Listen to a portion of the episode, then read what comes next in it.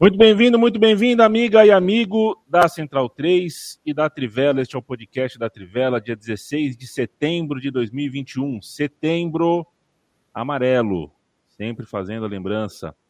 É, olhe as pessoas ao seu redor, perceba as pessoas ao seu redor, ouça o que as pessoas ao seu redor têm para dizer, preste atenção, porque, é, enfim, é muito mais do que só um mês, né? São 12 meses, é a vida inteira que a gente tem, são os 12 meses de cada ano que a gente tem para prestar atenção nos outros. Setembro, uh, com o Setembro Amarelo, a gente faz, uh, a gente consegue uh, mobilizar, mobilizar mais pessoas nessa campanha, e essa campanha você encontra todas as explicações, você encontra mais detalhes, você encontra como ajudar. eu sugiro que você acesse cvv.org.br, tá bom? É, essa é uma campanha abraçada pelo time da Trivela, pelo time da Central 3. Bruno Bonsante está comigo, eu sou o Leandro Amin, Matias Pinto também está comigo, Leandro está e eu comemoro, festejo a sua companhia pela próxima hora, no máximo, no máximo, hora e pouco. Hoje a gente vai falar de Mundial de Clube, de Liga Europa, de Champions League, também de Copa do Brasil. É, o Matias Pinto, o Irlan Simões está de sacanagem com a gente? Boa noite. Tá de brincadeira, Irlan Simões, viu? Tirou. É, eu, eu, e o Bonson a gente estava fazendo as contas aqui antes do programa, né? A semana tem 168 horas. É, a gente tem duas delas para o podcast da Tivela, com, é com pouco, uns quebrados, né? né? É, o, cara pode, o cara pode marcar uma live qualquer outro horário. Aí chama o Felipe Lobo justamente na quinta-feira, é, às 8h15. Ele achou que esses 15 minutos ia adiantar alguma coisa, não sei. É, Orla Simões, vai, aí, mano. Vai ter volta, tá? Vai ter, é, volta. vai ter volta. Estamos, estamos sem o Felipe Lobo porque a concorrência interna da Central 3 chamou o Felipe Lobo para um programa.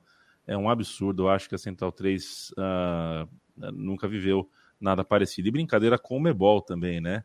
É, que colocou o documentário uh, da Libertadores no mesmo hora do podcast da Trivela. Eu não consigo assistir o treco que eu mesmo produzi. Leandro Stein, aliás, um abraço imenso a todo o time da Comebol que me tratou muito bem, um lugar muito gostoso para trabalhar, viu?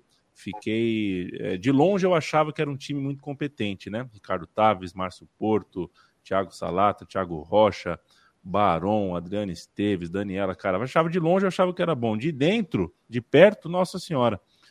É, ainda mais do que eu imaginava. Um abraço a todos vocês pelo trampo. O Bruno Bonsante, é... Como é que tá, Capaca? Tudo bem? Tudo bem. É, vai, vai ser você hoje o pistola, tá? Porque não temos o Lobo. Ah, eu, eu, tá vou, eu, vou, eu vou precisar que você hoje é, chame Fique alguma bravo. coisa de vexame, vergonha tá. tal. Não que o Lobo faça isso, mas é que tem que, tem que balancear. Então eu tô confuso. Você quer que eu seja que nem o Lobo, mas que eu faça o que o Lobo não faz? Exatamente. É exatamente tá. isso. É exatamente isso. Fiquei distraído, mas. Tá. Leandro Stein, o moço de São José dos Campos. Eu mando um abraço para você, um beijo, desejo boa semana. Sabe que hoje é feriado aqui em Maceió, né? Você sabe do quê? Não sei. Não faz ideia, né? Hoje, você sabe, Matias? Você que tem a cabeça enciclopédica, não sabe, né? Hoje é o dia da emancipação alagoana. Vejam vocês, feriado da emancipação alagoana, quando Alagoas passou a se tornar, passou a ser, enfim, um, um estado, né? Um e abraço. Ano? Ah, o ano você vai me desculpar, não vou ter de cabeça, mas é... queria muito a opinião de Gil Luiz Mendes sobre essa data. Qualquer dia eu converso com ele. Ô Matias Pinto, é o seguinte, vai ter Copa? Interrogação, é assim que o roteiro desta bodega, edição 372 do podcast da Trivela, começa. A gente está vendo o Rio de Janeiro entrando no debate para sediar o Mundial de Clubes em 2021. É, cara, esse pode, 2021. né? Esse, agora. Esse. Isso. Agora, esse 2021. Daqui dois meses, exato. Não é em outro calendário. É... Não. É aqui mesmo, é aqui mesmo. O Rio de Janeiro quer tá. sediar. É. É, eu já, eu já não, eu não, eu não tenho mais adjetivo, assim, né? Eu acho que já passou do ponto da falta de semancol, da falta de vergonha, da falta de noção, da falta de, de, de honestidade, inclusive, intelectual, a princípio, mas no, no, sentido mais amplo do termo também. é, a gente não tem sede para o Mundial de Clubes e o Rio de Janeiro é, quer sediar. E eu, lembrando, eu... lembrando que o, o Japão abriu mão, isso é importante frisar, da, de, de ser sede, né? É, até por conta de toda a pressão política é, que o Japão está enfrentando por conta do, dos Jogos Olímpicos. É, e daí, assim como aconteceu com a Copa América, né? Que é, Argentina e Colômbia também enfrentavam pressão nos seus próprios países por motivos diferentes. O Brasil acaba virando um porto seguro para esse tipo de, de evento agora, né? Acho que depois é, de tudo que a gente tem vivido aí desde o ano passado e o Brasil vai dourando a pílula, vai é, passando adiante, é, enfim. É, é eu acho que no, no, sob esse prisma, né, nada mais lógico do que esse Mundial de Clubes é, vir para o Brasil. É, a, é um desejo da Prefeitura do Rio de Janeiro e é, foi de lá que partiu. Eles falaram que eles estão conversando para receber o Mundial de Clubes, é, mas o texto que é do, do Globo, é, ele explica por que, que vai ser difícil que isso se concretize. É, em primeiro lugar, porque a CBF não é próxima da FIFA nesse momento, é, desde a da eleição do Infantino, porque por causa da influência contínua do Marco Polo Del Nero, e nesse momento não tem nem presidente da CBF, então a relação do, da, entre as duas entidades não é próxima, nesse momento menos ainda. Um segundo problema é que o último jogo que a FIFA organizou no Brasil não foi, digamos assim, um sucesso. Nem um pouco. É, então não pegou o muito penúltimo. bem. É, o, o, o penúltimo, porque depois teve na Arena Pernambuco. Ah, é verdade, teve na Pernambuco, é, é verdade. Foi o, penúltimo. Então é, não foi um sucesso, né? O Brasil e a Argentina. Então é, vai ser difícil também convencer que vai dar tudo certo, né? Se realizar o Mundial de Clubes por aqui. E tem a questão da pandemia, porque embora o Brasil seja, é, esteja em situação até relativamente melhor que outros países, ele ainda é, está em listas de restrições de viagens de muitos países, inclusive, por exemplo, do país do campeão europeu, do Chelsea. É, então, é, e, e, e, é uma questão, além de sanitária, também diplomática, porque mesmo que os números do Brasil desçam, não é que existe uma abundância de confiança em relação ao governo central do Brasil. Então, isso talvez possa demorar um pouco para ser retirado. Então, é, são obstáculos importantes para a realização do, do Mundial de Clubes. Por outro lado, seria no Rio de Janeiro, que já ontem abriu os portões e a, a FIFA precisará encontrar um país que permita a torcida para o Mundial ser realizado. Então, esse é um ponto a favor do Brasil. E, e quando se fala do, do, Eduardo Paes, né, prefeito do Rio de Janeiro, ele que é, tem falado publicamente também em relação ao Réveillon e ao Carnaval, né, que são dois eventos muito importantes para a cidade maravilhosa. Então tá nesse pacote aí, né? É, é, que é bastante otimista, né? Pensando a situação da capital fluminense. Perfeito. Às vezes eu acho que é só para tumultuar, né? É só para deixar o debate, manter o debate ajoelhado, né? Manter o debate baixo. Nem acho que o Rio de Janeiro quer mesmo sediar. É, o futebol brasileiro uh, tá cheio de gente, não só no Rio de Janeiro, não, nos outros estados também, até porque tem gente que, que, que tem alimentado essa ideia de que, né? Quem é de São Paulo. É... é uma conspiração, né? Isso, está conspirando contra o Rio e os cariocas estão conspirando contra os mineiros e tudo mais. E não, o nosso futebol, de maneira geral, parece que tá, tem muita gente interessada em manter uh, o debate do futebol lá embaixo, no, no subsolo. Uma pena. João Felipe Coelho, de Lagoinha, um abraço. Walter Gavão, Gavão um abraço. Paulo Pereira, Matheus Vaz. O Rafael Amorinha, quem manda um abraço, pagou um café aqui pra gente. Salve, amigos. Amanhã ouço. Pô, só vai ouvir a gente amanhã? Então amanhã te mando um abraço, Rafael.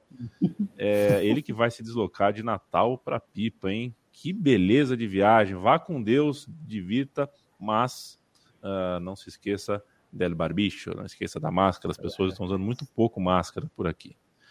Rodolfo Ribeiro, um abraço. Léo Caetano, valeu demais. Léo Caetano, Silvio Nunes, Omerone, Heitor Gomes e Matias Pinto. Durma com essa.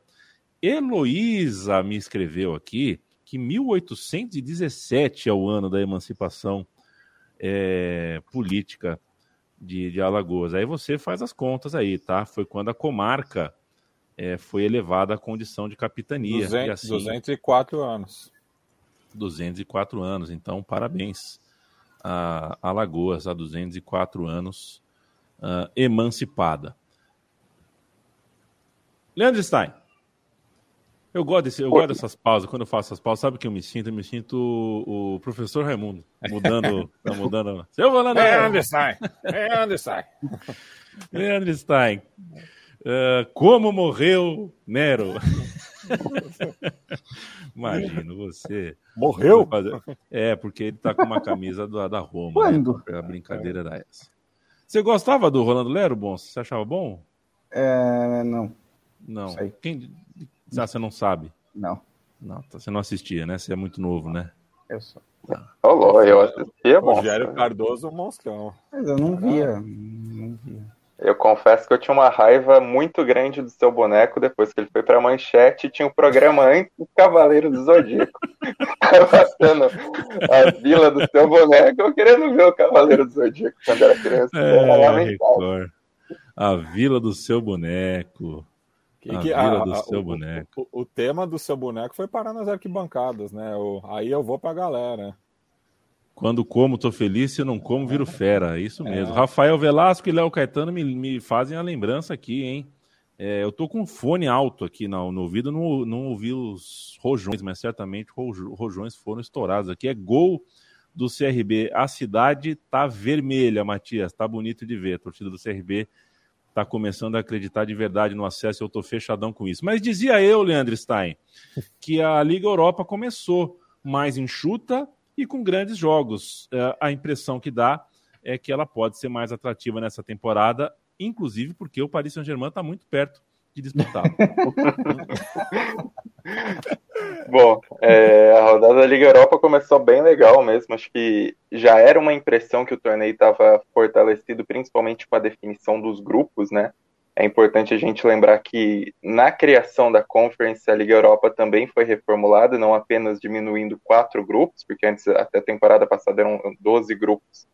Agora está com oito, mas também na, nas próprias preliminares, nos times classificados automaticamente. As preliminares diminuíram bastante, basicamente elas enxugam times eliminados nas últimas fases qualificatórias da Champions, então acaba pegando umas camisas de peso, por exemplo, o PSV que chegou, o Mônaco, e além do mais, a Liga Europa nessa temporada também acaba privilegiando as equipes que vêm das, das grandes ligas, né, das ligas mais bem ranqueadas, e aí, naturalmente, Inglaterra, Espanha, Alemanha e Itália. É, o sorteio guardou grupos muito interessantes, equilibrados, grupos em que não dá muito para fazer o prognóstico considerando o peso do time ou mesmo as fases recentes. E acho que isso se provou no dia de hoje. É, foi difícil escolher até qual jogo a gente ia assistir. Por exemplo, chegou no, no segundo horário, tinha, eu fui olhar, tinha quatro partidas que eu falava, nossa, esse é um jogo bacana de assistir, um jogo interessante, um Fenerbahçe e Frankfurt, um Lyon e, e Rangers, é, Leicester e Napoli, PSV e o. Quem PSV? Deu branco agora, eu fiz a nota do jogo, esqueci quem o PSV pegou. É, o PSV não Sociedade. Enfim, eu tinha feito a nota do jogo e deu branco. Uhum. Mas foram jogos muito bons, assim. É, assim, acho que três jogos de um nível muito alto que dá para destacar. O próprio PSV e Real Sociedade foi empate por 2 a 2 aberto em, qualquer, em que qualquer time poderia ter vencido. O Leicester e Napoli também foi um jogaço em que o Napoli até demorou para buscar o empate. O Napoli merecia bem mais, ia construindo muitas chances, mas acabou tomando é, dois gols até conseguir o empate e marcou um golaço com o Ozyman. E aí acho que vale destacar também o Celtic, ou Betis e Celtic, que foi um 4 a 3 na Espanha, que foi um jogo emocionante também. Acho que eu, fica essa visão positiva. É um torneio que, com essas camisas de maior peso, é, os confrontos, é, os times levam mais em consideração os confrontos, a intensidade dos jogos foi boa e foram jogos muito pegados já nessa fase de grupos, o que não acontecia muito na Liga Europa se a gente considerar edições passadas, né? E só para destacar dessa primeira rodada também, que acho que vale mencionar duas vitórias fora de casa, o Lyon que fez 2 a 0 no Rangers dentro da Escócia e o West Ham que conseguiu ganhar do Dinamo Zagreb na Croácia, fazendo aquilo que o Tottenham não fez na temporada passada. Então acho que são são jogos muito interessantes e um torneio que, que acho que vai subir aí um, um, sarrafo, não só pela quantidade de times tradicionais se enfrentando, mas também pelo, pela imprevisibilidade, né? Acho que a imprevisibilidade é bem maior do que na Champions. A gente até comentou no, no outro podcast do sorteio, como muitos grupos você consegue já apontar quem se classifica na Champions de antemão.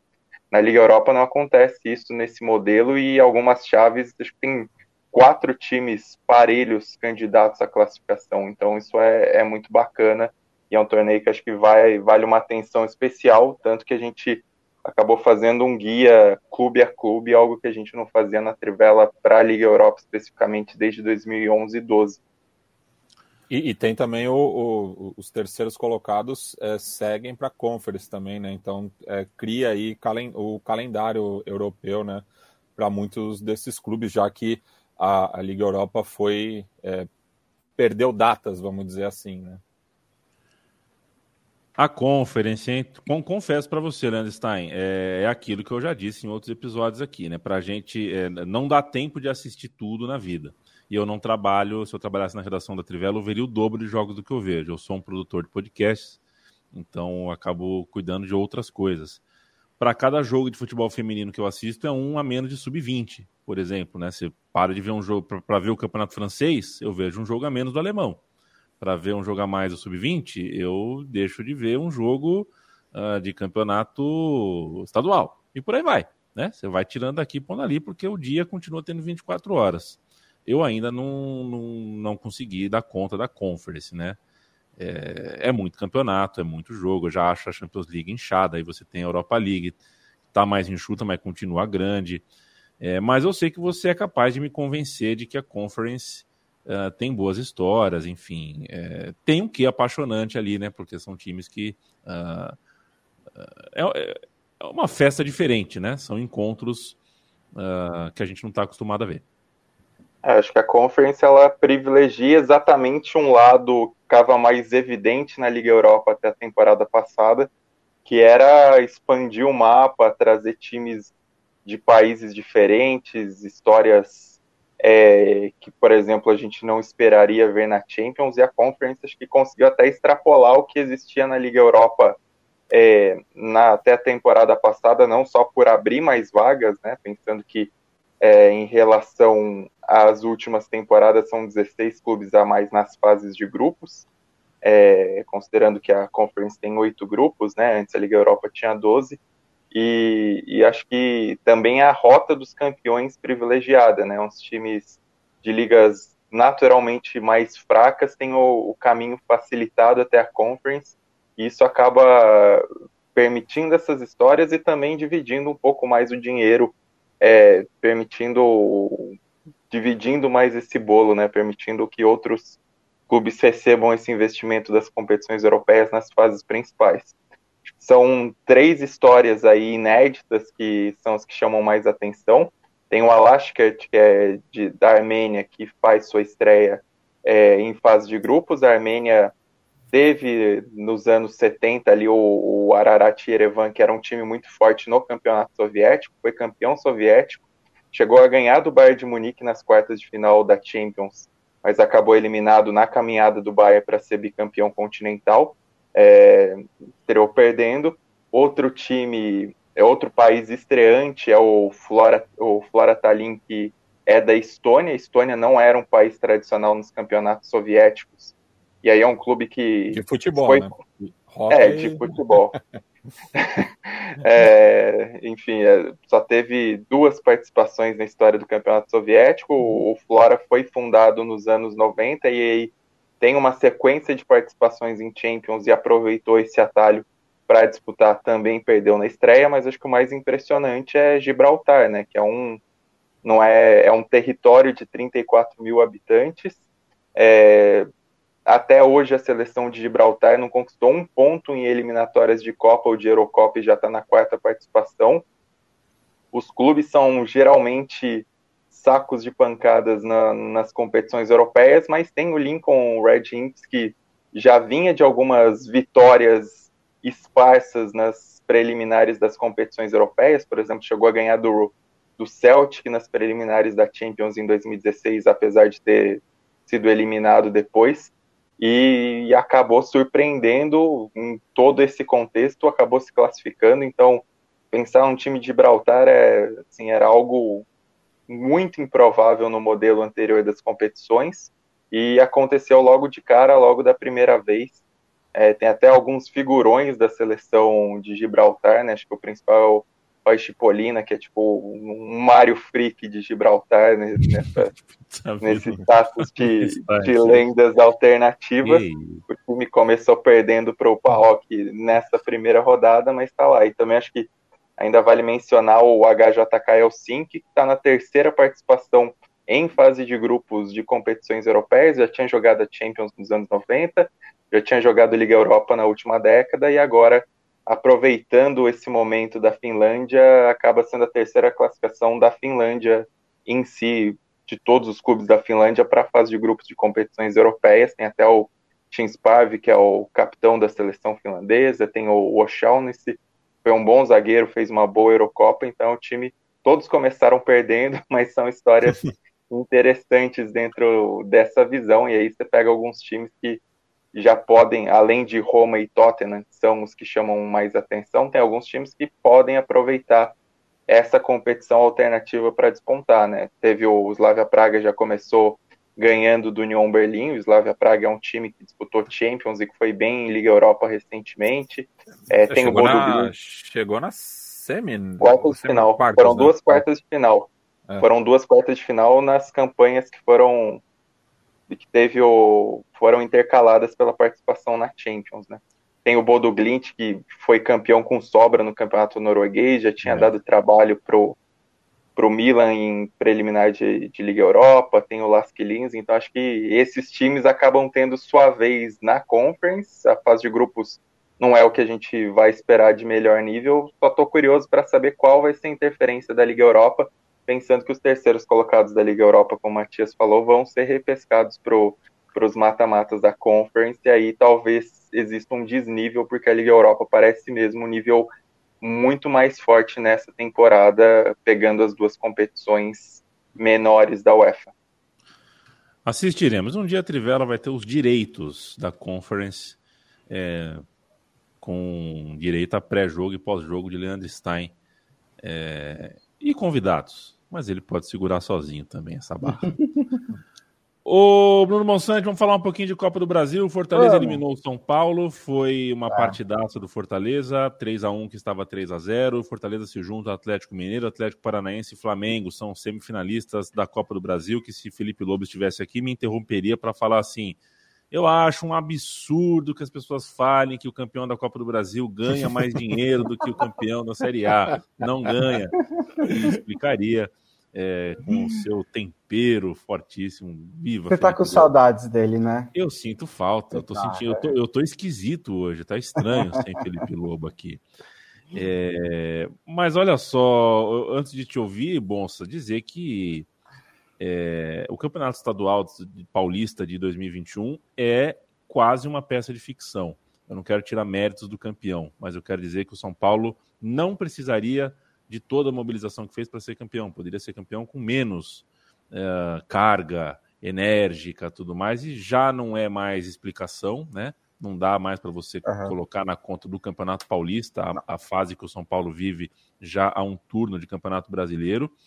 É, eu acho que é um campeonato muito peculiar. O São Paulo venceu o Flamengo numa quarta-feira e já estava estreando no fim de semana uh, pelo campeonato estadual e contra um Santos, né, disputando o campeonato contra um Santos que estava em pós-final de Libertadores, um Palmeiras que estava em pré-final de Copa do Brasil, um Corinthians que estava aos pedaços. E acho que a gente talvez tenha sido. A gente se deixou levar, a gente, a opinião pública de maneira né, mais. É, o, agente é muita gente, mas talvez a gente tenha se deixado levar por uma ideia de que uma mobilização muito forte, muito importante. O Campeonato Paulista, na verdade, não era parâmetro de nada. Sem férias, sempre a temporada, sem adversários uh, uh, no mesmo tom.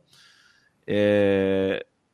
E eu não sei mais dizer sobre o trabalho. Vocês sabem bem que eu bato sempre na tecla aqui. Eu não falo de trabalho bom e ruim antes de 15, 20 jogos. E eu não sei mais se coloco os jogos do Campeonato Paulista na conta. Eu acho que o trabalho do, o trabalho do Crespo não é bom, não é bom, não é bom, mas começou bem. Não tá bem, não tá bem, não tá bem, mas começou ótimo. E eu tô quase tirando da conta, tô quase desconsiderando da conta o que aconteceu no Campeonato Paulista, porque eu achei, eu acho que com o tempo a gente percebe o quão peculiar foi aquele um mês e meio, aqueles dois meses de fim de primeira fase, que teve uma parada de pandemia, tudo mais. Teve essa também, teve uma parada de pandemia no meio do campeonato. É, eu tô preocupado com esse São foi... Paulo, moço que, que foi o único momento que ele teve para treinar, né? Tirando essa, essa, pausa agora. Eu acho que é motivo para preocupação, é, tanto em campo quanto fora, porque também para juntar a essa, essa míriade de problemas, ainda tem a questão do Daniel Alves, que simplesmente falou: eu vou para a Olimpíada, não importa o que vocês pensam, foi, e na volta jogou poucas vezes e já está afastado é, parece rescindir contrato, né? Acho que hoje já saiu notícias sobre isso. É, e é mais um problema, porque, ao que tudo indica, era um líder de vestiário, é, mesmo que dentro de campo fez boas partidas, mas não, não jogou como a maior contratação, não sei o quê. É, então tem mais esse aspecto.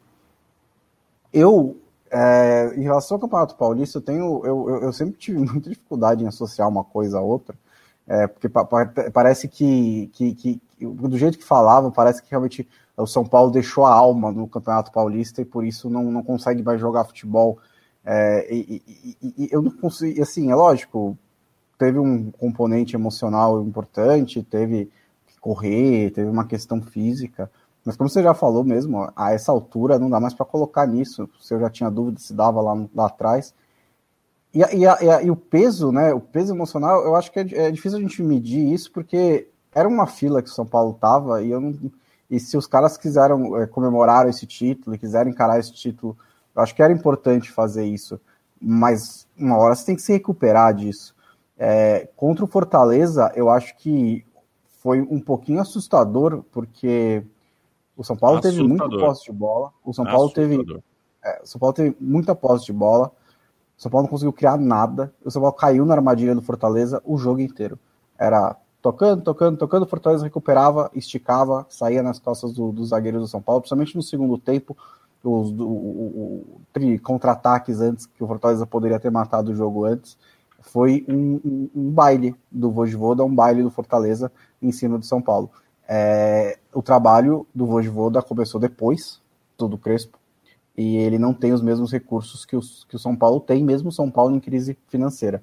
Então, é, é, cada clube, cada time, cada formação de time tem suas peculiaridades, mas quando você coloca frente a frente esses dois times, é realmente, uma, é realmente um, de novo, assustador a diferença de estágio entre o Fortaleza e o São Paulo nesse contexto. O, o Bonsa, vamos chamar o Baião de dois? Porque, Vamos, afinal é só, contas. Ah. É, eu, deixa eu falar um pouquinho só dos outros jogos, rapidinho, né? O, o, o Atlético okay. Paranaense ganhou do Santos por 1 a 0 Foi um jogo em que o, o, o, Santos até foi relativamente bem, mas o Santos também tá cheio de desfalques. Tá começando um novo trabalho, era, foi o segundo jogo do Carilli. E também, como o São Paulo pecou muito na criação, também teve posse de, mais posse de bola do que o Atlético Paranaense, mas pecou muito na criação. O Atlético Paranaense é, até parece que administrou um pouco o jogo, quando apertou conseguiu fazer o gol e ganhou. É, o Atlético, o, o, Fluminense chegou a ter chance de empatar o confronto contra o Atlético Mineiro, principalmente no primeiro tempo, uma cabeçada do Fred, que o Everson defendeu. Teve algumas outras oportunidades ali, mas o Diego Costa entrou no intervalo. Faz... O Diego Costa e Hulk fazendo dupla de ataque no Brasil, eu tenho que contar para vocês que eu acho que é um pouco apelação, mas enfim, eles são muito bons. E aí o Atlético o Atlético Mineiro conseguiu um pênalti, o Hulk fez 1 a 0 e depois Hulk e Diego Costa no contra-ataque foi um Deus nos acuda para o Fluminense. E Flamengo e Grêmio jogaram 90 minutos, o Pedro fez dois gols e foi isso. O Zé Pereira é membro do time Baião de Dois, podcast de futebol e cultura do Nordeste, que você ouve com o selo da Central 3 toda terça-feira. E ele sempre dá uma palhinha aqui. Ele vai falar um pouco sobre a vitória do Fortaleza, a classificação do Fortaleza sobre o São Paulo. É com você, Zé. Pereira. Fala da galera da Trivela. O Momento Dois não poderia tratar de outra coisa.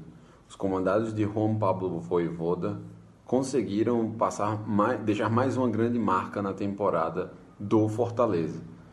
É a primeira vez que o tricolor do PC chega às semifinais da Copa do Brasil.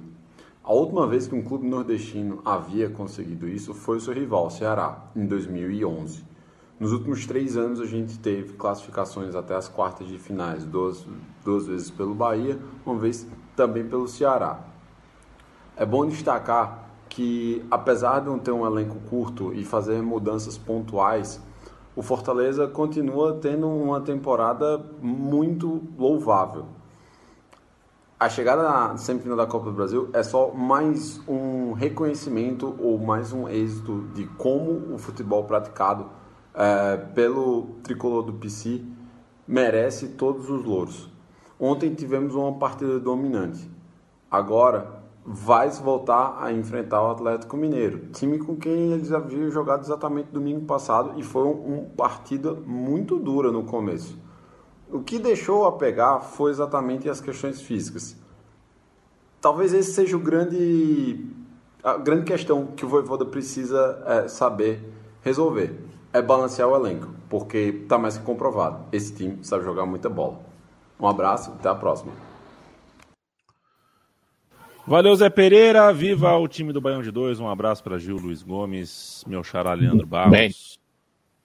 toda a equipe do Baião. É, e lembrando sempre que em apoia.se barra central 3 e apoia.se barra trivela você tem o financiamento coletivo das duas casas. Somos independentes. Né? O estúdio da Central 3, a redação da Trivela, a nossa produção é independente. A gente precisa lembrar que a gente vive entre outras coisas, do recurso que a gente recebe de quem nos ouve, de quem consome o nosso conteúdo escrito, falado e tudo mais.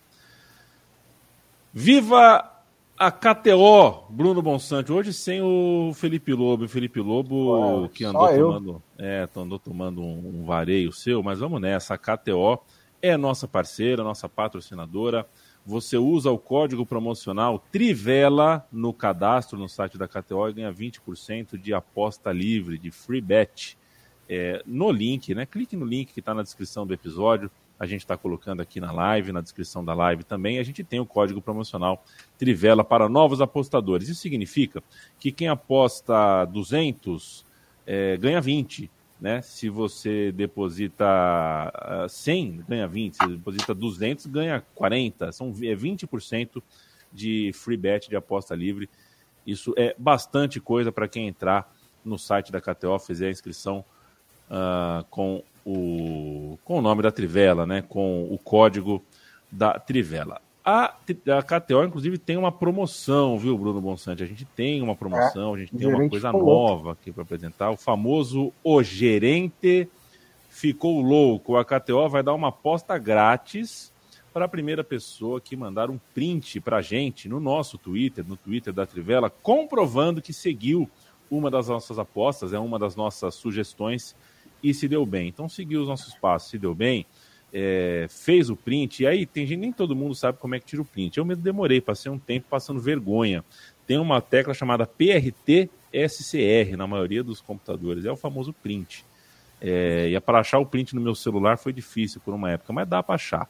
Tira o print, e aí quem for o primeiro a fazer isso ganha. É... Pode ser de outras semanas também, se você fez as outras semanas e. Exatamente. Acertou. Tira o print, é da... manda pra gente e, e, marca também no tweet a KTO, arroba KTO underline Brasil. Under, arroba KTO underline Brasil. Quem fizer isso ganha o quê, Bruno Bonsante? Uma free bet, uma aposta grátis. Ok. Perfeito, ganhou uma aposta grátis. Então, Exatamente. é o famoso não perca tempo. A gente toda semana faz a brincadeira com. De brincadeira não tem nada, que eu já estou vendo uma rivalidade nascente do Bruno Monsanto e Felipe Lobo. Cada um dá três dicas de apostas e depois a gente vê quem acertou, quem não acertou. A dica é boa. Eu, por exemplo, sou um iniciante no mundo das apostas. Eu sempre gosto de prestar atenção nessas vari... que tipo de variáveis vocês usam, como vocês raciocinam. Eu só costumo apostar ganhou, empatou, perdeu. Por isso que perco mais dinheiro do que ganho, porque eu não sei pensar direito o jogo. Então vocês uh, nos ajudam também. Por favor, Bruno Bonsante, qual é a dica da semana?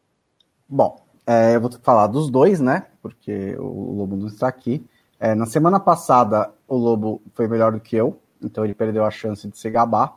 Ele acertou a vitória do Liverpool sobre o Milan e ele acertou o over 2,5 de Manchester City e RB Leipzig, mas ele disse que ia dar empate entre Barcelona e Bayern e não deu empate entre Barcelona e Bayern. Eu acertei só uma, acertei a vitória do Bayern de Munique sobre o RB Leipzig, mas eu errei Milan e Lazio e eu errei o Tottenham Palace e eu errei bastante o Tottenham Palace. Primeiro, as minhas dicas de aposta desse fim de semana. Na verdade, a primeira é nessa sexta-feira, o jogo entre Newcastle e Leeds United. Nenhum dos dois, o dos dois ganhou ainda na Premier League. Vai, o Leeds teve uma tabela mais difícil do que a do Newcastle.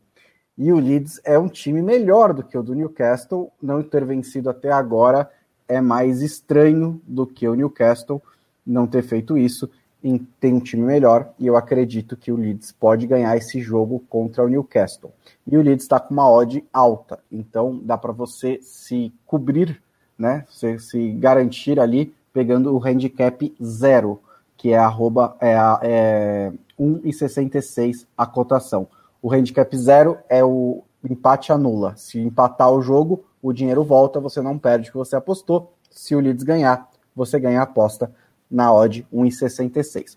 A outra dica que eu vou dar é Tottenham e Chelsea, o under 2,5 a 1,77. Under 2,5 significa não ter mais do que dois gols, né? Um, 0, 1 ou dois gols no jogo.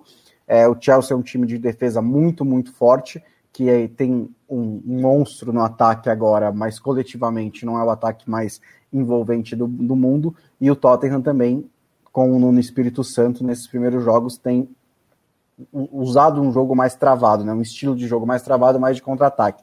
Eu acho que esse jogo vai ter um impasse muito grande e acho que é possível que não saia gols. Da mesma maneira, Atlético de Madrid e Atlético Bilbao no Campeonato Espanhol também sugiro o under 2,5. O do Chelsea está 1,77. O do Atlético de Madrid e Atlético Bilbao está 1,61. Agora as apostas do Lobo. Ele mandou Juventus e Milan, mais de 2,5 na cotação 1,76, espera um, um, derby, um clássico italiano com vários gols, o Milan numa fase melhor do que a da Juventus. Verona e Roma, vitória da Roma por 1,88, a Roma jogando fora de casa, mas está com um bom começo de temporada com o José Mourinho, goleou hoje. E Valência e Real Madrid, o Lobo acredita na vitória do time de Carlo Ancelotti, contra o Valência, a cotação da vitória do Real Madrid é 1,95, Leandro e a mim. KTO.com, KTO.com, visite, inscreva-se. É sempre bom lembrar, né, Bruno Bonsante? É, aposte é um, com responsabilidade. Aposte com responsabilidade, aposte o que você pode gastar. É, não é. Aposte apenas o que você pode perder. Exato, aposte apenas o que você pode perder. É uma brincadeira, é para se divertir. E na KTO.com você vai se divertir. Você tem várias modalidades de aposta, inclusive a malandrinha. Sabe o que é a malandrinha? Se não sabe, não sou eu que vou te contar. Entre em KTO.com e visite e tente ganhar um dinheirinho na malandrinha. KTO.com, valeu demais, gente. Vamos falar um pouquinho de Champions League nesse tempo que nos falta. Deixa eu passar aqui que faz tempo que eu não vejo. Mozart Neto, é, colocaria mais fé no Fortaleza se enfrentasse a versão paranaense do Atlético. Um abraço, Mozart, Juan Pablo, Anderson da Costa Alves está aqui com a gente, o Walter Gavão, Ceará já foi finalista da Copa Brasil, foi em 94, perdeu para o Grêmio. Fortaleza pode igualar o rival nesse sentido, é verdade. Paulo Pereira, lembra que não tem nenhum paulista na semifinal. O Guilherme Kunzlat, desde 2013 não tínhamos quatro estados diferentes na semifinal. O pessoal está com a estatística tinindo hoje, hein? É, o Cauê nos começou tarde hoje. Começamos tarde, Cauê. Deu um atrasinho. Deu um atrasinho. Furou o pneu do Matias ali na, na, na radial. Chove em São Paulo. Chove em São Paulo, exatamente. Heitor Gomes, um abraço. Estão especulando Daniel Alves no Flamengo. Ah, olha, a gente não vai falar do Daniel Alves hoje não, Heitor. Esse cara, esse, sabe quando você tá na festa com seus amigos, chega aquele cara que corta a brisa, que fica tudo pesado, o pessoal fica meio mal-humorado. Eu não quero falar do Daniel Alves não, que já, já basta o baque de eu não ter o Felipe Lobo hoje presente. Se eu falar do Daniel Alves, eu vou ficar para baixo aqui. Eu não posso ficar para baixo, porque afinal de contas eu sou o, olha que bonito, o host deste programa. Matias Pinto. Diga lá. Começou a Champions League. Bayern de Munique mostrou ao Barcelona que a reconstrução deste clube será difícil. O Barcelona sem o Messi, o Barcelona com um uniforme inclassificável. Acho que está na hora da gente assumir que a fase está feia mesmo, né? Não consegue mais ter uniforme. É, os uniformes, é, até para quem acha, até para quem gosta né, de permissividade. O, o Tá difícil. O, o, Caio Belandi, o Caio Belandi falou um negócio que eu concordei com ele, veja só que é raro, né? Que os, os clubes estão trocando de, de, São três uniformes por temporada. Fica difícil acertar é, também. Fica é. difícil acertar. Mas eu não. Esse é só um parênteses, né? Eu acho que pior do que o uniforme é o, são os sinais que o Barcelona em campo uh, apresenta. Vamos começar a falar de Champions League por essa, por essa, esse contraste, né? É, o Bayern que mexeu, trocou o treinador, troca aqui, troca ali, não mexe muita coisa na estrutura, é, porque meio que já tem o método, né? já tem a forma. E o Barcelona tem que encontrar um novo, um novo jeito de viver a vida. É, e o, o Coman até fez uma escalação bastante precavida, né? Pensando nesse momento, né? É, e, o e o Bayern é um time realmente que troca uma peça ou outra, mas mantém né, o, a eficiência, né? E, e, estamos falando também de um novo trabalho que está começando com o Nagelsmann, que tem até essa curiosidade dele é, ser mais novo do que alguns dos, dos, comandados, né? Mas eu acho que é um dos melhores prospectos aí entre os treinadores europeus. E a vitória ela foi se construindo de uma forma bastante natural, assim, não, não, não dá para dizer que foi um resultado surpreendente, né? até pensando no, no, nos confrontos recentes entre bávaros e catalães. É, enfim, e, e a, a, acabou sendo até um pouco protocolar, porque o, o, o Bayern meio não forçou tanto, né? É, foi encontrando é, as oportunidades, ocupando espaço, e enfim, uma vitória bastante contundente contra um Barcelona que ainda está tá nesse processo de, de remontagem, né? É, mas com uma temporada, um começo de temporada aí é, bastante turbulento, né? Então acho que é, era uma, uma, aposta tranquila, né, Bonsa? É, eu, eu acho que o que mais chamou a atenção foi justamente o fato de não ter surpreendido, de não ter parecido nada espetacular, né? Foi uma vitória como disse o, o Matias, protocolar do Bayern sobre o Barcelona por 3 a 0 no Camp Nou. E não deveria ser assim. Não deveria ser. O Bayern não, não pode ganhar de maneira protocolar do Barcelona fora de casa por esse placar. É, quando esse tipo de placar acontece, geralmente você olha ali e fala, ah, foi um dia horrível do Barcelona. E não foi um dia horrível do Barcelona. Foi até competiu no começo, teve uns moleques entrando no fim, é, foi um, um, um, jogo muito perto da realidade do Barcelona mesmo. E esse é que é o problema né? O problema é que o Barcelona é, é, é, está nesse estágio nesse momento. É, tanto o Piquet quanto o Coman, depois do jogo, se conformaram com o resultado e falaram: é, é assim que é mesmo, é assim que a gente está nesse momento. É, não quer dizer que a gente vai ficar assim a temporada inteira, não quer dizer que não podemos melhorar até chegar ao mata-mata da Champions League, caso eles se classifiquem. Mas nesse momento nós temos muitos desfalques, eles estavam realmente desfalcados no ataque, é, sem o Dembélé, sem o Agüero, é, sem o Ansu Fati ainda, mas o Barcelona simplesmente foi um não time contra o Bayern de Munique. O Bayern de Munique passou por cima. Você pode até apontar para o azar no primeiro gol, rebote aqui, rebote ali, mas no todo a atuação do, do Bayern de Munique foi muito, muito dominante contra o Barcelona. É, e foi aqueles jogos em que parecia que tudo ocorreria naturalmente ao Bayern de Munique, né? O é. fluxo do jogo era para uma vitória tranquila. É, o que achei mais impressionante na repercussão, principalmente nesta quinta, até o Marcelo Beckler é, deu a informação de que estavam discutindo a permanência ou não do Kema, como se já não soubessem o que ele faria, o que ele fazia, como era o trabalho, com seus poréns, com, com seus acertos, e assim, tudo bem que o clube preferiu é, enxugar a folha de pagamentos, mas perder um Messi e um Griezmann tem seu peso, por mais que o, o Griezmann não estivesse jogando isso, foram do, duas perdas muito sentidas. E aí o clube discute nesse momento a continuidade ou não do treinador. Acho que não é baseada num, numa visão como um todo, é, uma, é baseada acho que na apatia, nas decisões dessa partida especificamente. E, e tem uma questão econômica também, né? Envolvendo isso, aí. Isso eu ia falar. É, que a, a opinião está dividida quanto à demissão ou não do Keman, porque é, parte do, dos, dos diretores eles não, não querem demitir porque o Barcelona teria que pagar uma multa de 12 milhões de euros. Então é essa situação do Barcelona, é pensar mais na multa do que no lado esportivo, não que eu acho que não, não acho que deva demitir ainda mais nesse momento, baseada baseado numa partida, que é uma partida muito ruim, mas acho que tudo é uma herança do Barcelona que errou muito nos últimos anos, errou principalmente na montagem do elenco em si, acho que tudo acaba sendo consequência e o Keman, ainda que não seja um técnico brilhante, é, acaba dentro de todo um contexto muito maior. E, e assim, e, e, é mais uma, um, um, um, aspecto da crise de identidade que vive o Barcelona, porque a gente não está falando de um qualquer, né? O Keman, ele tem uma importância histórica para o Barcelona, porque era um dos grandes referentes do primeiro título europeu, né? Então, e, e, o, e o, Barcelona, só, só, de ter essa sondagem, né, de uma possível demissão dele no começo da temporada, é um desrespeito também com a própria história do clube. Perfeito. O, quero mandar um abraço para o Heitor Gomes, que pergunta que tem umas camisas. É, tem umas camisas bonitas, mas ele faz menção à camisa do Ajax, em homenagem ao Bob Marley. Eu preciso lembrar da redação da Trivela que meteu é a melhor manchete, manchete da Nossa, semana. Uma manchete. Você lembra de cabeça, bom, essa manchete? É, os três, três pequenos passarinhos. Pássaros e três, três grandes, grandes, grandes otários, né? É. A gente pagou esse texto com o passe do Felipe Lobo. É. É,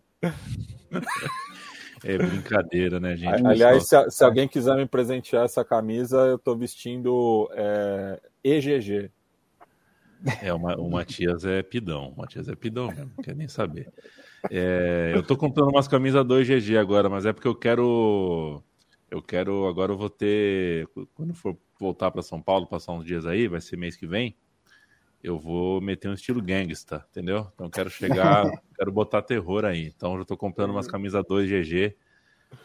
É, não é por causa da minha barriga, não, é porque é estilo. Juro para vocês que é estilo.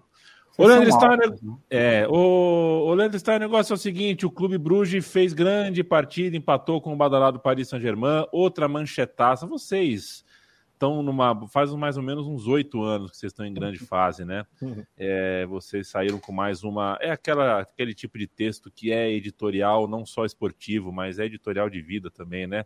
Num mundo onde tudo tem que ser o maior de todos os tempos, a maior de tudo o mais incrível de todos os tempos, a gente não tem espaço para ver um time como o Paris Saint-Germain ter uma noite ruim, né? uma jornada ruim, uma jornada ordinária, como vocês descrevem é, no texto. Foi o que o Paris Saint-Germain teve. Acontece, gente. A gente falou segunda-feira brincando. Dá para o Paris Saint-Germain perder as duas para o City, empatar uma com o Bruges, perder uma para o Leipzig e não passar de fase. Faz parte do futebol, é assim que funciona mesmo. É, esse aí, é, no caso, é um testaço do Paulo Júnior, voltando a escrever para a Trivela, mandou, resolveu escrever, mandou para a gente, abrimos as portas e é, ficou convite para a leitura do texto. É um texto sobre o qual eu concordo integralmente, porque realmente é, a maneira como se criou expectativa, se exagerou e se já exagera comumente, ainda mais na Champions com todos esses status, no Paris Saint-Germain com todas essas contratações, com a chegada do Messi, foi basicamente um não jogo, né, em que tinha uma expectativa no talo em que o Paris Saint-Germain tinha que aplicar uma goleada descomunal e não foi exatamente isso que aconteceu. E aí acho que a gente perde de vista um jogo que no fim das contas foi um bom jogo. É, não foi um jogo bom do PSG, não foi, é, a equipe dependeu muito mais de lampejos e não foi um time com entrosamento, que é natural, considerando que foi só a primeira vez que o trio de ataque é, jogou junto, né? Jogou, entrou como titular, Mbappé, Neymar e, e o Messi. Eles estavam um pouco abaixo, o Neymar um pouco abaixo na questão física, como já vem transparecendo nesse início de temporada. O Messi teve um lance ou outro, o Mbappé saiu lesionado, então assim, é, é uma régua muito alta para um tipo de situação que não, não necessariamente vai corresponder e não correspondeu também muito por méritos do Clube Bruges, né? Que fez uma partida é, bem segura, marcou muito bem e soube explorar fragilidades do Paris Saint-Germain, principalmente para atacar pelos lados do campo, para acionar o, o Van Aken, que é o grande jogador do clube, para acionar na frente o De Ketelaere, que foi uma grande revelação do jogo. Então, acho que tem que reconhecer também os méritos e, e dentro disso, fico pensando como seriam os tempos dos galácticos do Real Madrid se existissem redes sociais tão ativas quanto o Twitter, quanto o WhatsApp, quanto o Instagram, e seria uma cobrança do mesmo, ti, do, do mesmo tipo, os galácticos, enfim, não corresponderam àquilo que, que se esperava, né? O Real Madrid conquistou três Champions de 98 a 2002, mas 98 e 2000 ainda eram é, com o presidente anterior, não eram com o, com o Florentino, eram com o Sanz.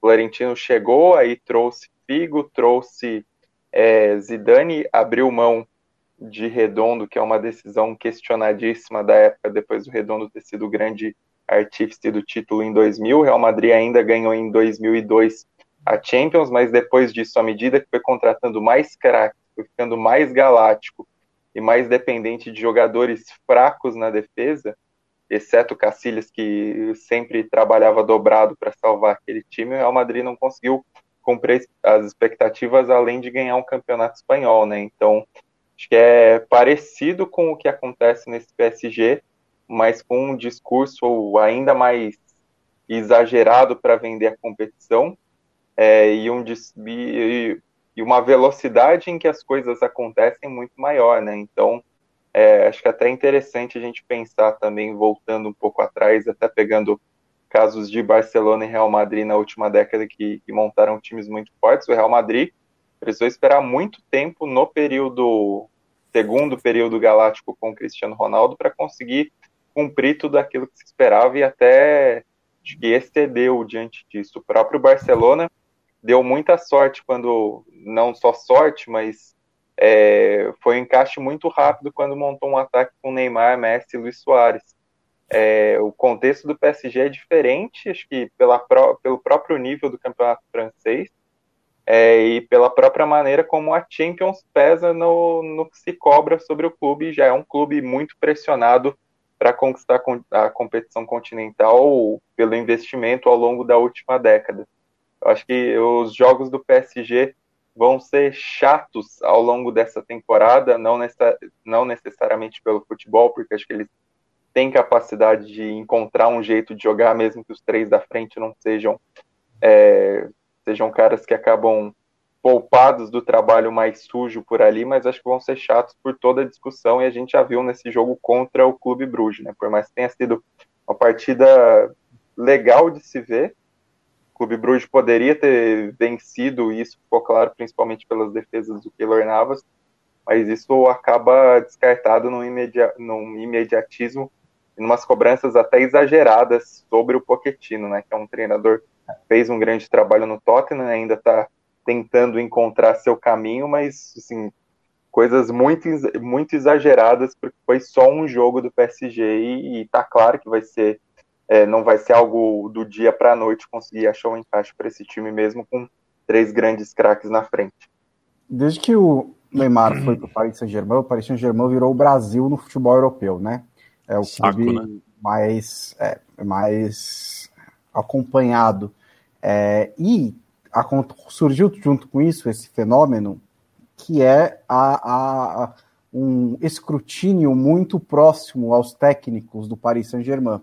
E todos eles viraram os piores técnicos do mundo com muita rapidez.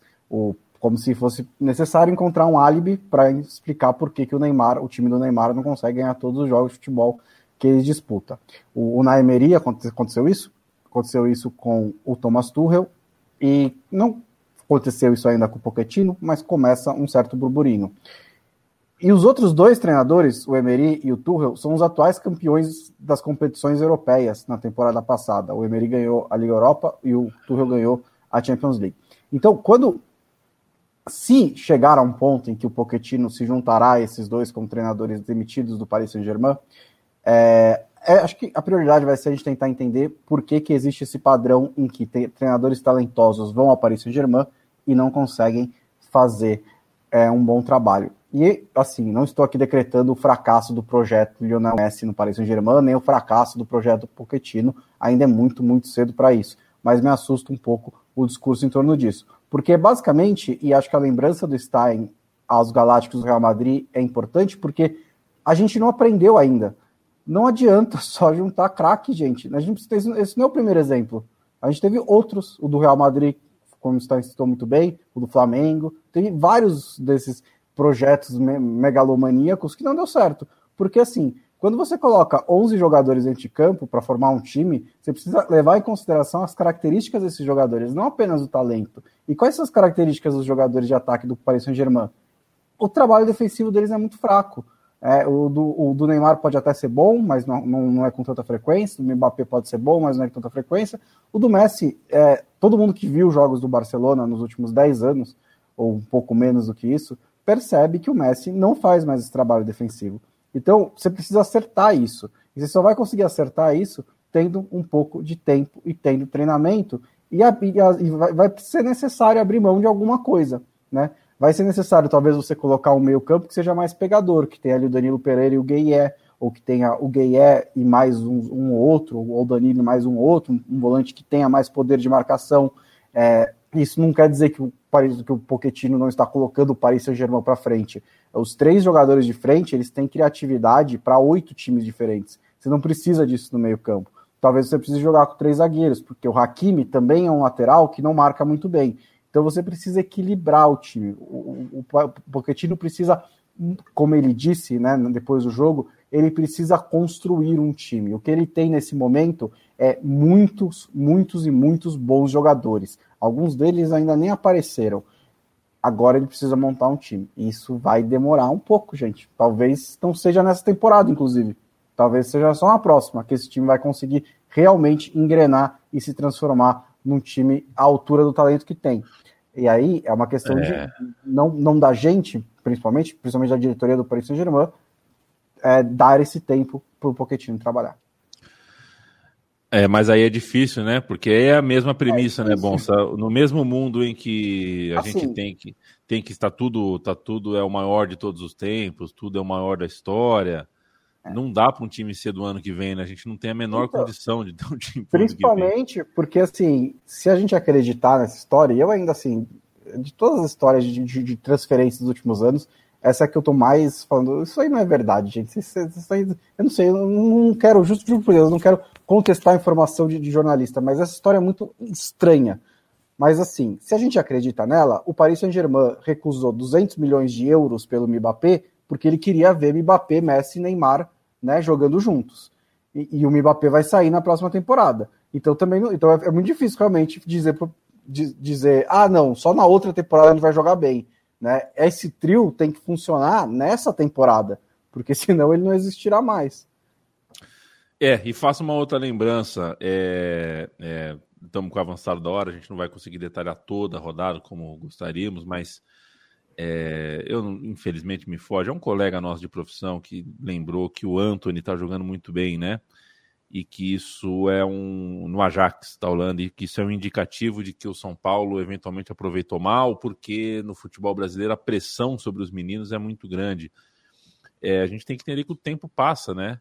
O tempo passa. O Anthony tem eh, hoje dois anos a mais do que tinha quando apareceu, né? Quando foi vendido e tal. E os jogadores vão melhorando, vão, vão adquirindo novas aptidões, vão amadurecendo. Então, não é porque um cara apareceu com. Porque assim, senão, é, o Jeromel estourou no Grêmio, né? Os 28, e ele foi revelado pelo Palmeiras. Foi falha do Palmeiras não aproveitar o Jeromel? Não. Né? É, eu, eu, eu, é meio maluco você ficar pensando isso. E o Anthony e o David Neres, né, que são duas revelações de São Paulo que foram para o Ajax, acho que até por um. A, a, proposta era irrecusável. Os dois somados não têm 100 jogos pelo clube. Então, o, o São, porque o, o São Paulo é, tá, é, não, não podia é, se dar esse luxo de, de esperar esses jogadores maturarem, mas eles já davam indicativos na base de que tinham esse é potencial. Só que o clube não, não, não pôde desfrutar disso. Manchester City 3. Uh, dobro. RB. Oi? É o dobro. 6. Isso, 6 a 3 no Leipzig. Bruges 1, já falamos. Atlético 0, Porto 0, Liverpool 3, Milan 2, jogo de duas viradas, jogaço. Besiktas 1, Dortmund 2, Sporting de Lisboa. Ô! Oh! Ô, Virgílio, o que, que acontece? Um 5. Só, só, porque eu elogiei, viu? Só porque pois eu elogiei é. o esporte, então. Não, foi só porque eu apostei. Sheriff 2, Shakhtar 0, Inter de Milão é... é difícil, né? É, tá difícil a vida. 0, é, Real Madrid 1, é, Barcelona 0, já falamos aqui, Bayern 3, Dinamo de Kiev 0, Benfica 0, Young Boys 2, Manchester United 1, Vila Real 2, Atalanta 2, Sevilla e Salzburg é, 1 a 1 Lille e Wolfsburg 0 a 0 A gente está na reta final do programa e eu, é, eu perdi o nome aqui, tá? O Leandro Stein, mas um dos nossos ouvintes falou, e ele está muito certo sobre o que ele falou aqui, não sei se você chegou a ver. Lucas Gomes, o Stein nunca responde beijo pro Yamin. Eu sempre mando beijo para você, você nunca responde. Você sempre manda um abraço, tá? Você é evasivo. É, por favor, me mande um beijo tá? É, eu mando para você um beijo, um abraço e quero ouvir você nesse tchau sobre essa loucura de, enfim, pelo menos duas. Eu não sei se o Sheriff ganhar do Shakhtar é uma zebra. Zebra é um pouco inesperado, mas não sei se é uma zebra. Agora, um jogo com o Cristiano Ronaldo fazendo gol e o Young Boys vencendo o Manchester United, é sobre isso que eu quero ouvir vocês, tá? É, bom, um beijo, um abraço, um aperto de mão e, e tudo que tem direito. É, sobre o, o Xerife Tiraspol, acho que é, é, interessante o jogo correto do clube, né? E o clube conseguiu é, ter um encaixe bom nas preliminares, que já tinha ficado visível, e isso facilitou ainda mais contra o Shakhtar, que é um time treinado pelo Deserbe, que era o treinador de Sassuolo, e que propõe com a bola, né? Então, o time conseguiu encontrar os gols nos momentos certos ali no início de cada tempo, foi fatal nos contra-ataques e encontrou um ataque lento do, do Shakhtar para rodar a bola, e acho que aí vale destacar o lateral esquerdo Cristiano, que, que fez, é, deu duas assistências e acabou sendo decisivo. É, sobre Young Boys e Manchester United, acho que fica que o Young Boys já, já era um time que vinha se apresentando bem em outras edições da, das competições europeias, perdeu é, na outra fase de grupos da Champions duas vezes para o Manchester, United e tinha dado algum trabalho mesmo com essas derrotas. É um time que tem renovado bem a sua hegemonia na Suíça, mesmo perdendo os treinadores. Agora recorreu ao David Wagner, que é o mais experiente desse ciclo é, seguido aí, que teve antes o Adi Hutter, que foi muito bem no Eintracht Frankfurt e teve depois o Gerardo Seoane, que agora está no Bayer Leverkusen.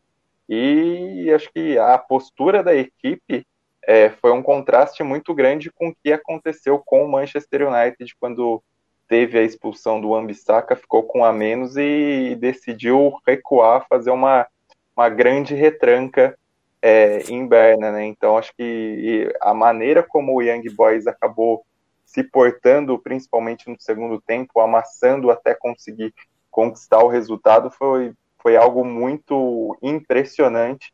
E aí acho que dos treinadores, se ainda se discute muito, é, assim, se o assunto principal da semana acabou caindo para Pochettino e para Kema, acho que vale falar um pouco mais do Solskjaer, que é um treinador que é, tem momentos muito bons, fases muito boas no Manchester United que acabam sustentando ele no cargo, assim como a idolatria que não pode se descartar mas ele tem derrotas muito pesadas nesse trabalho também, é, papéis ruins em Champions League, e acho que essa derrota para o Young Boys da maneira como foi, com o time da casa merecendo muito até conseguir, mesmo que o, o gol decisivo tenha saído só no apagar das luzes, acho que pesa até pelo elenco que tem também, vai ser um cara mais cobrado com o Cristiano, com o Cristiano Ronaldo, Cristiano Ronaldo fazendo gol também de volta na Champions, então acho que vai ser um assunto também falar sobre essa,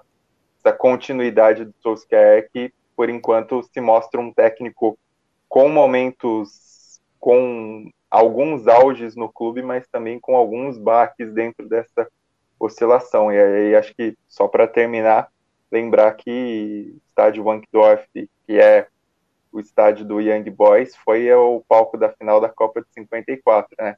Não foi um milagre como aquele, mas acho que esse jogo é um milagre pensando em Champions e pensando em tempos de Champions é, tão é, bombardeada por notícias de Superliga, ter um Young Boys ganhando do Manchester United da forma que foi, ainda com circunstâncias específicas, acaba sendo um milagre favorável à própria Champions League, da própria Champions League na estrutura que tem hoje em dia.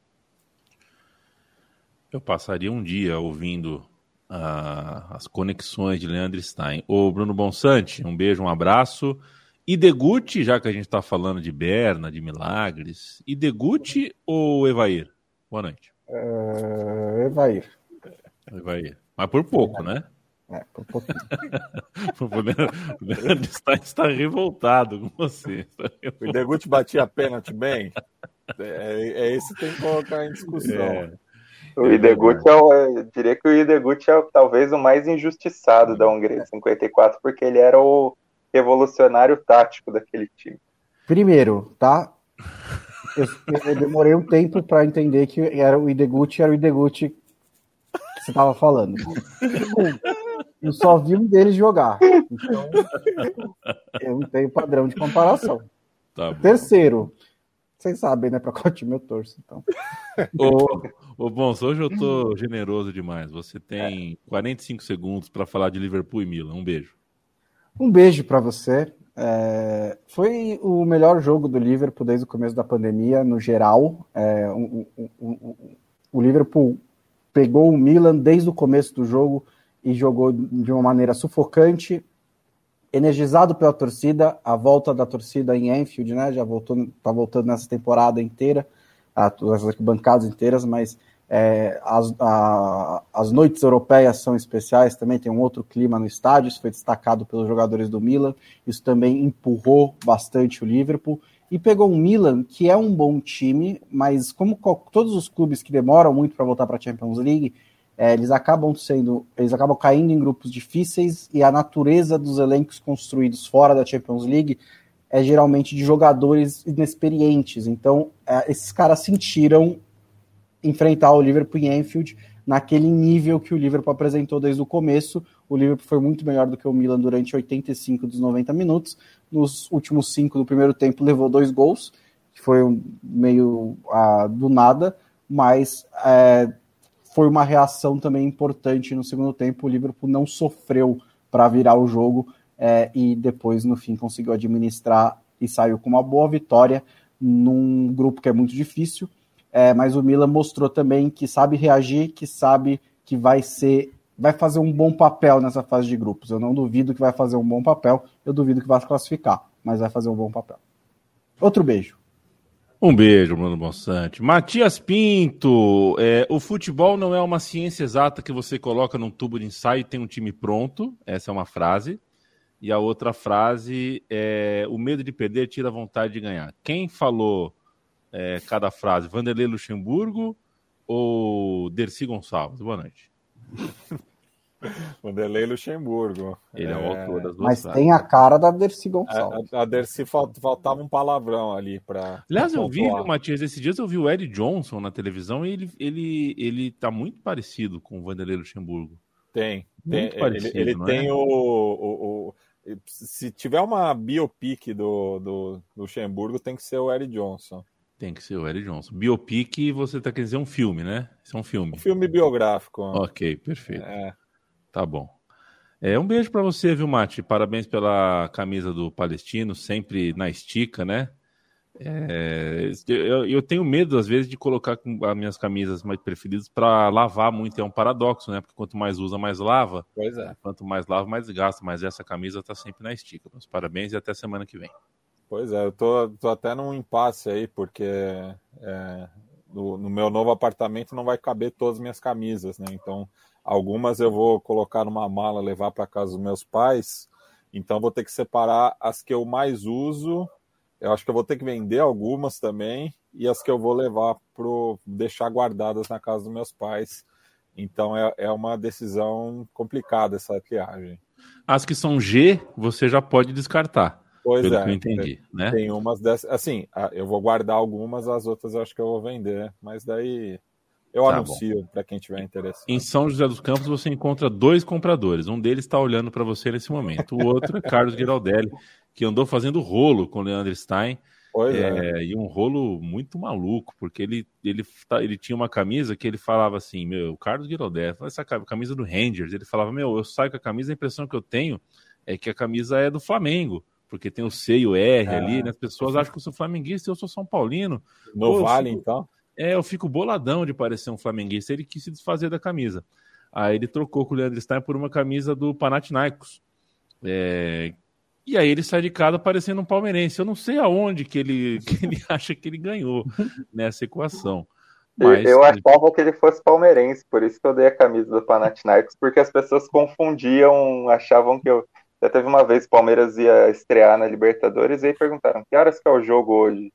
Aí eu imaginei que era, acho que era um Palmeiras Esporte em Cristal, respondi, aí, ah, obrigado, boa sorte para vocês, que o cara falou, Pena que é a camisa do Panathinaikos, né? Poderia ter falado. querendo saber qual era o horário do Panathinaikos. No, é, no Panathinaikos e off-creta, é. Trivela.com.br. Aliás, e, aliás, só falando de clubes alviverdes, é, sinto lhe informar que o Ferenc Varos perdeu para o Bayern Leverkusen. Putz! Um grupo que ainda tem Betis o Celtic e o Betis, né? É. Trivela.com. Foi um jogo maluco, né? Trivela.com.br, central3.com.br, visite as nossas cozinhas e contribua com a Trivela com o Pix, se for da sua preferência, em pix.trivela.com. É, você tem como ajudar a gente também por essa modalidade. A gente volta toda semana, toda segunda e toda quinta, a gente chega ao vivo com um podcast em forma de live que depois pinga no seu tocador preferido, no seu agregador de podcast preferido. É sempre um prazer, amo vocês. Segunda-feira estou de volta neste meu velho e querido banco. O importante é que a nossa emoção sobreviva.